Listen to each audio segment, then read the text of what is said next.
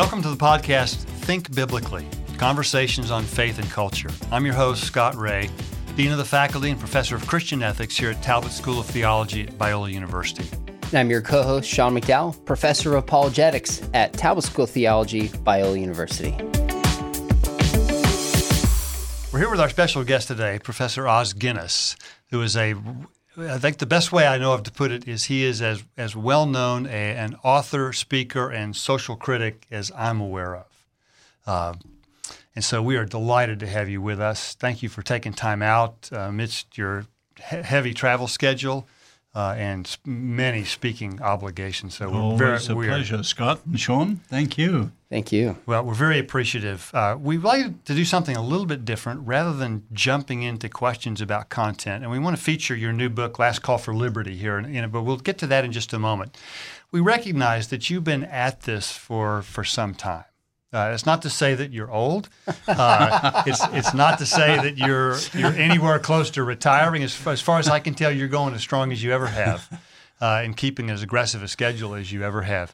Uh, but we wanted to we wanted to help our listeners sort of understand some of what has made your ministry as successful as it's been over the years. So, if we could start, just tell for some of our listeners might not be super familiar with you or with your writing. So, tell us, tell our listeners a little bit of your own personal story, a bit about your upbringing, how you came to faith, and how you sort of came to be in the position that you're in today with the ministry that you hmm. have. That covers a in, lot of issues. I'd say in, in, in a minute, 30 seconds. okay. well, I'm the great, great great grandson of Arthur Guinness, the brewer, who came to faith in Jesus through John Wesley. And my side of the family has kept the faith ever since. So, my grandfather was one of the first Western doctors in China, treated the last emperor.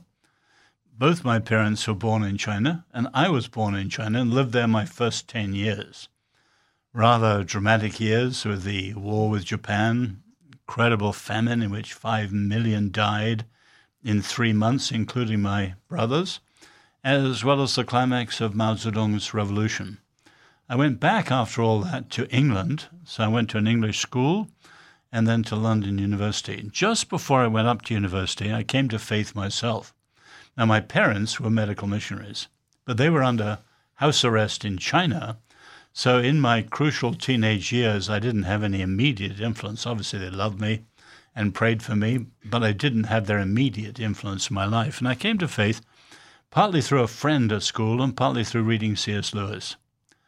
But I would have to say that when I went to London University, early 60s, drugs, sex, rock and roll, the counterculture, sw- swinging London, all that stuff, the Christians I knew, and we had incredible teaching like John Stott, Martyn Lloyd-Jones, they gave us rich, deep blocks of theology, but nothing related to culture.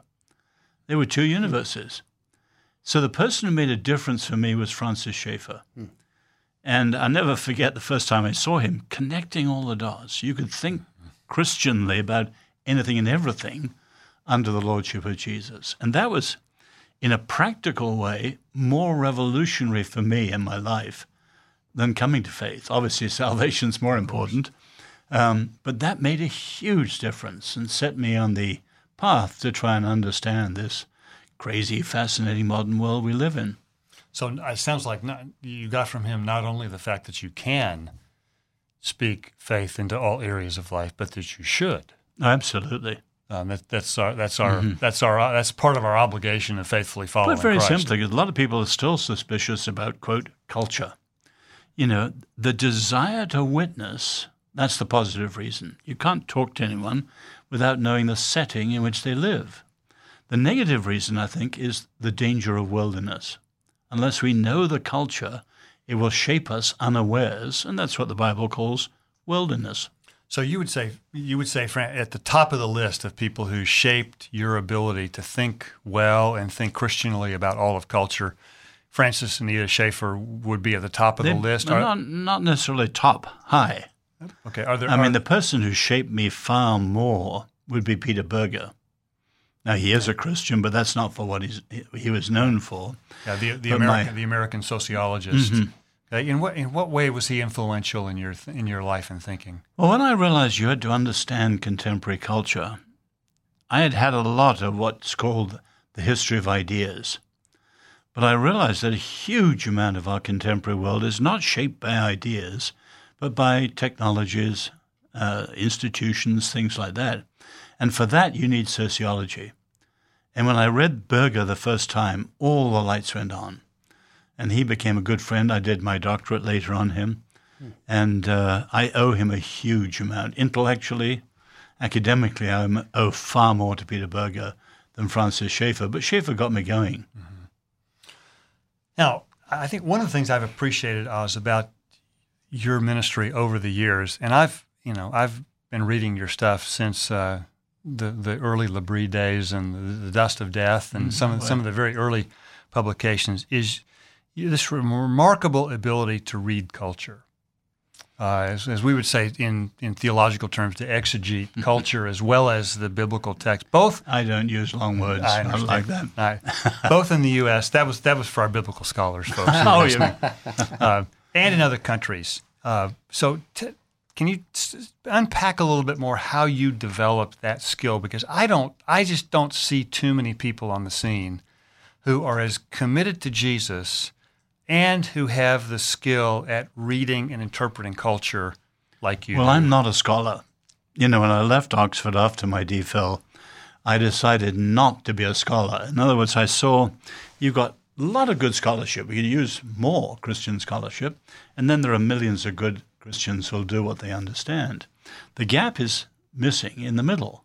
So I committed my life to thinking, but try and bridge the gap between serious thinking and ordinary Christians. And so that's the middle level in which I've worked. But there are obviously, as I said earlier, two main disciplines the history of ideas, how ideas wash down in the rain from thinkers to their thoughts, the impact in the streets, say Nietzsche and postmodernism today. But the other thing, the technical term, is the sociology of knowledge. In other words, exploring how someone's life setting, the context in which they live, shapes their thinking without any thinker being involved at all. You take a notion like modern fast life, 24 7 pressure. Where does that come from? It doesn't come from any philosopher, it comes from clocks, watches. Right. And you can think of how that, or say consumerism, has undermined much of the American church. Uh, there's various things like this. That's all comes under the sociology of knowledge or cultural analysis. But my concern has never been just to understand it for its own sake, but how does it affect discipleship? How does it affect communications and apologetics? Let me make this as, as practical as I can. I, I, have a father who studies culture in many ways, like you do. And one thing he's always doing is collecting every research study and article he possibly can, carves out time, and just goes through it methodically. Do you approach it in that fashion, or how do you decide what to study, what to read, what to think about? What does a typical day look like for you? Uh, well, as I said, I'm not a scholar, so I don't sit there doing research. But for me, a very key part of thinking is more intuitive. It's creative. You, you know, you, the, the, clouds part for two seconds, and you see something, hmm. and you follow that up. So all my books started as what I call back of an envelope idea. The clouds part, you write down a word or two words in the middle of the night. And then what I'll do is give a 10 minute talk, an after dinner talk somewhere. And if it, if it has resonance, I'll develop it into a half hour talk. And I've got about 20 or 30 half hour ones at any time. And the one that's closest to the boil, think of a kitchen, I'll turn into a book. So I, uh, but for me, that creative insight, the, uh, insight, the, the intuitive moment, that matters to me far more than reading a massive amount. So reading comes for me later. So you're kind of in the back of your mind always is just looking for a fresh insight, looking for a story, looking for something that you can take and expand and see if there's resonance. That's kind of a, a filter that's in the back of your mind. Is that fair? Well, I'm not looking for them. They're all over the place. They're sort of bre- breaking in okay, on me. Okay. And there's too many in our world today. well, I mean, even though you I mean, you you admit that you're not a scholar, um, although I think you've you've done actually some pretty good pretty good serious work in the past. Uh, I, I, find you to be particularly well read. Um, what would you say are the handful of books that have really shaped your thinking? You, ref- you referenced Peter mm-hmm. Berger and some of his work in the past, uh, but what, what will be some others? Um, when I say I'm not a scholar, the scholars have to stay in their field. And uh, if you stray into another one, someone will wrap your knuckles and say, "Well, you're an ethicist, Scott. What are you doing talking about this?" You know, but I'm not. I'm just a thinker, so I can stray into any field I like. Because actually, this is in the global era a great day for generalists. You've got to try and put all these things together. Um, for me, it's many of the classics of the past. You know, I love St. Augustine. He lived at an interim moment like we do. You know, 800 years of Rome collapsed. And both the pagans were attacking Christians and Christians were demoralized. And he uh, gave a vision that was the bridge that went on into the Dark Ages. And we need to do the same today because after 500 years of Western dominance, the West is collapsing. And so on. So I love, uh, go on down the centuries, I love Blaise Pascal uh, and people like that, and G.K. Chesterton, of course, C.S. Lewis. So I owe a huge amount to thinkers from the past. But then I read very widely on the other side. I try and read Nietzsche every year. And I, have read all the new atheists. Uh, currently just finished John Gray's The Seven Types mm-hmm. of Atheism, came out this year. So I try to read as much as I can on the other side. So it's not just Christian critiques of, but really seeing what some of these some of these guys really think.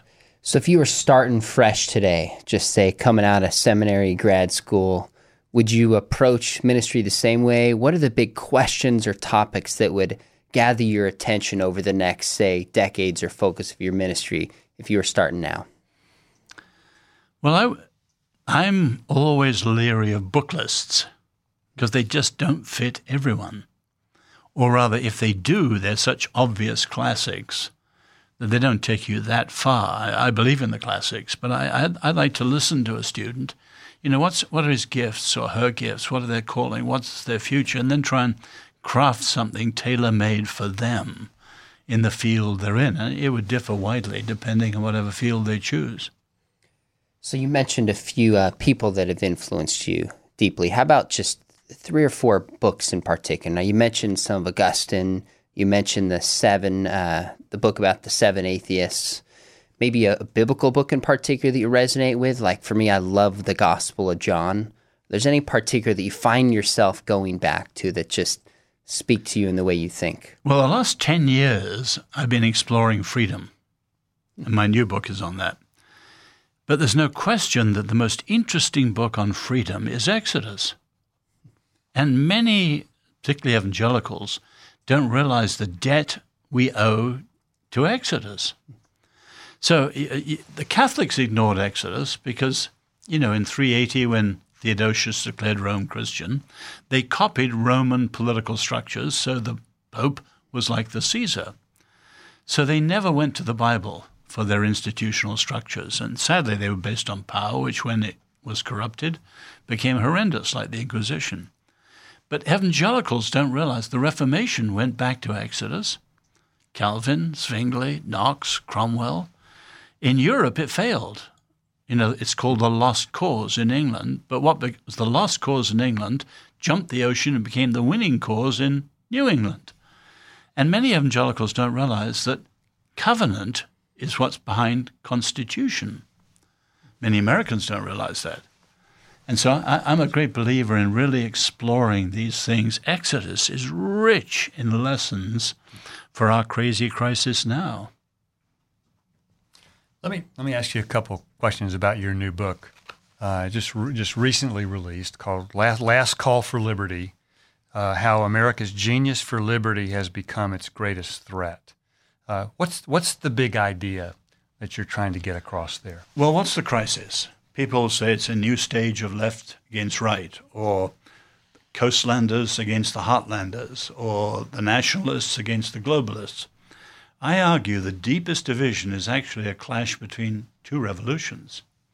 You've got ideas of freedom and of the American Republic that go back to 1776, the American Revolution, which was decisively, although not consistently, biblical. through the Reformation. And then you've got ideas about American freedom that go back to 1789 and the Enlightenment and its heirs. So if you look at, say, the impact of Nietzsche, Marcuse, Foucault, all these people on postmodernism, political correctness, multiculturalism, the sexual revolution, social constructionism, or say Colin Kaepernick and the kneeing crisis, or the tactics of the Democrats in the Kavanaugh hearings, you can see that all goes back to the French style, not to the American. And America stands at a crossroads. It's a Rubicon moment. You either restore the founding vision or you go a different way, and it'll spell the end of the American Republic. So that, that's the idea. But the book is a, a checklist of 10 questions about freedom that every citizen should ask as to where you come out. What is freedom? Where did it come from? And various other questions.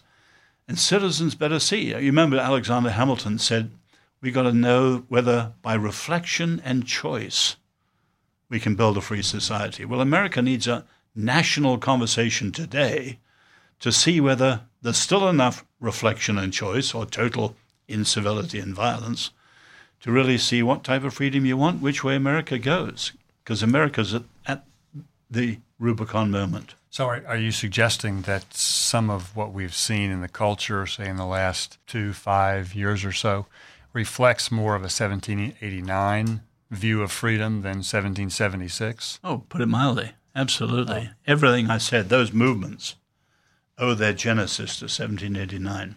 But you take, say, the Kavanaugh hearings, the rejection of presumption of innocence, the disruption of the process, or the sheer expression of raw, naked power, whatever it takes. All of those are postmodern, coming from Nietzsche and 1789, not from the framers you know, and, and, all the things that animated the French Revolution, not, oh, the, not, not the American. And you even heard voices in Washington last Saturday saying we need another revolution, and by that they mean a left-wing revolution, not the American. The American Revolution was of the four big ones, you know, the American, the French, the Russian, Chinese, the only one that was largely conservative and profoundly biblical, whereas the others were radical, anti biblical, and of course, as we know, they all had reigns of terror and ended with killing fields of one sort or another. Yeah, not not to mention utopian visions that oh, that's right that, that spawn that spawn well, there, there's things. a good difference. In other words, you have two sources: the Bible,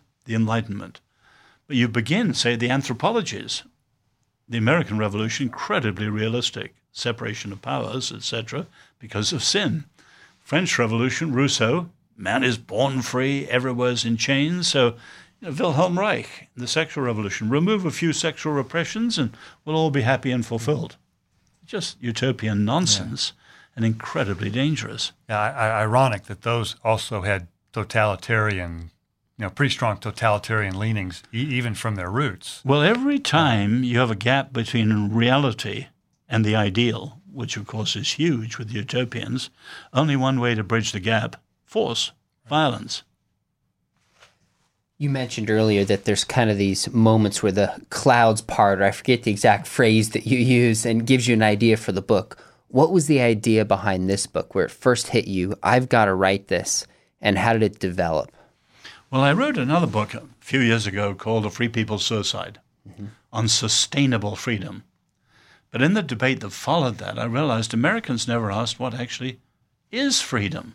Mm-hmm. Something as simple and basic as that. You remember Lincoln in the 1850s, he said, everyone's talking freedom, but the North means one thing, the South means another. You can see today, you take the classic difference that Lord Acton made is freedom the permission to do what you like or the power to do what you ought? Those are fundamentally different. Second is our laws. You will know the truth, and the truth will set you free. Well, in the French Revolution's one, there's no truth, no principles, just power.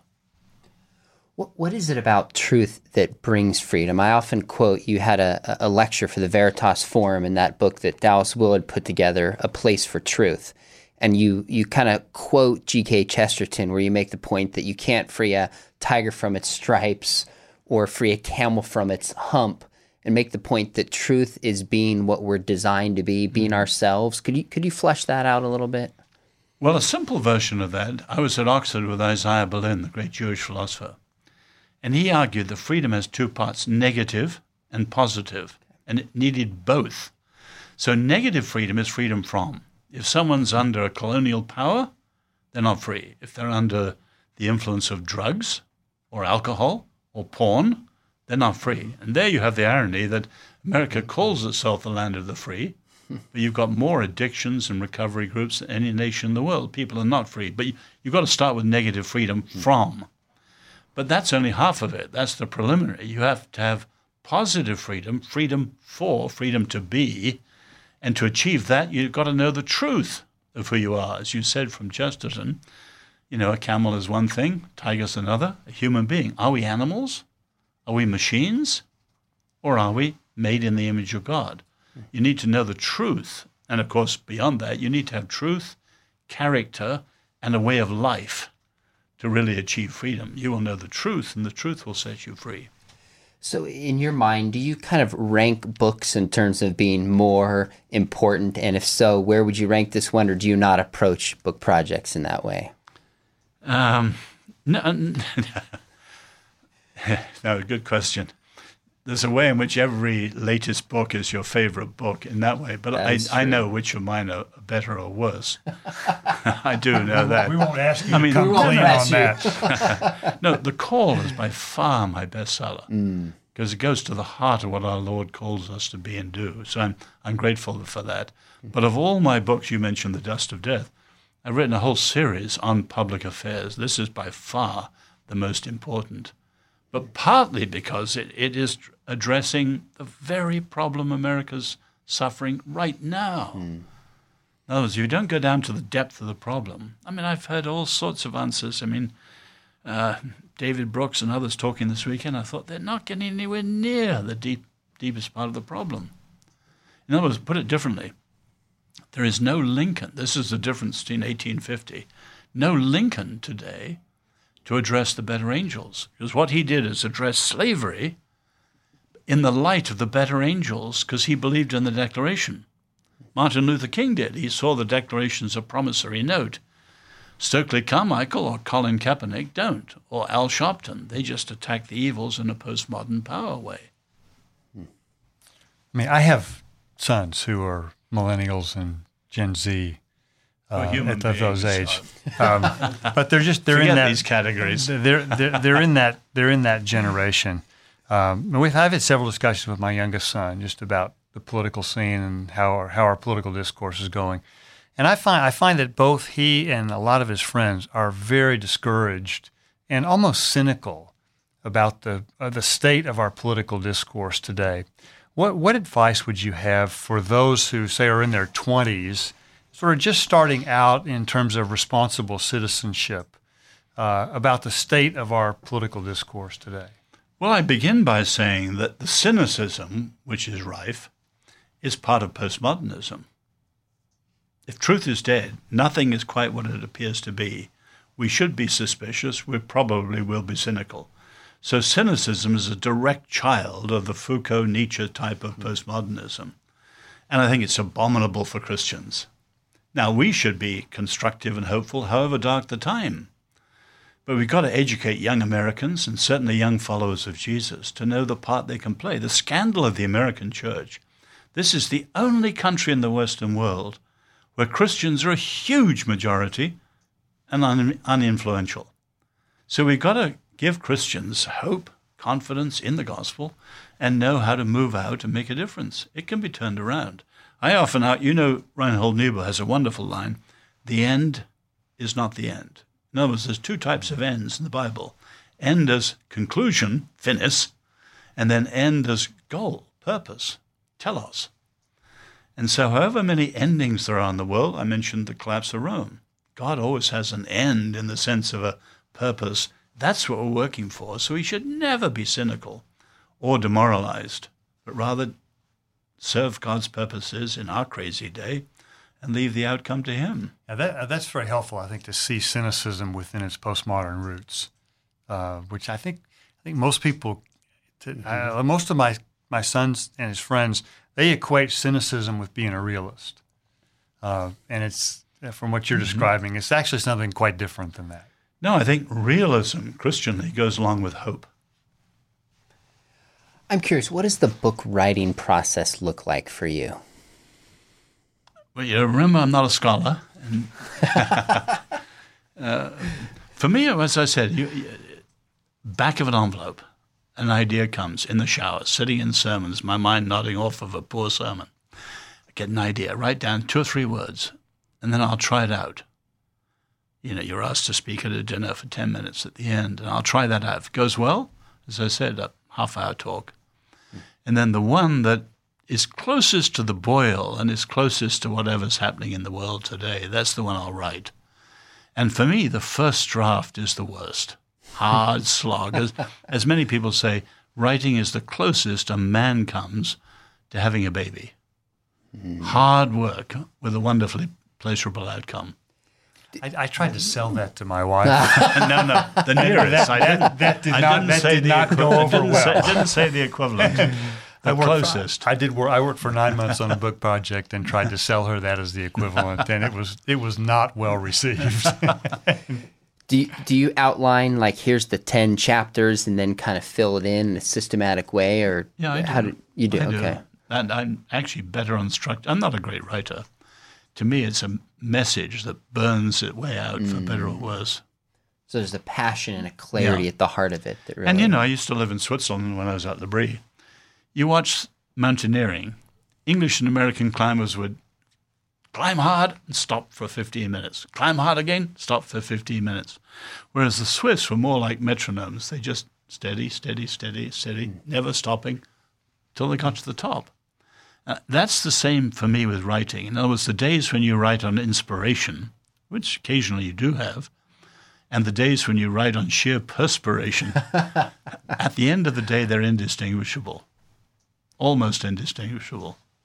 That's that's a great way to think about it. Let me ask you one more question, then I'll I'll turn it back back to Scott. I'm a I'm a parent of three kids, high schooler, almost junior higher, and elementary school or kindergartner actually.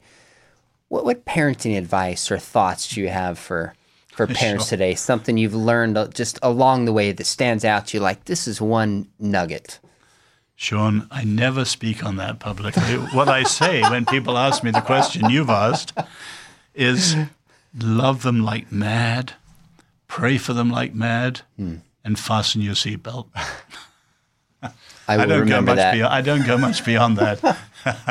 it's not my area. In other but words, get ready for a white knuckle ride. Got it. Got it. yeah, um, Let me ask you just one- or two questions on uh, the state of religious freedom in the United States. You've you've written quite a lot on this over the years.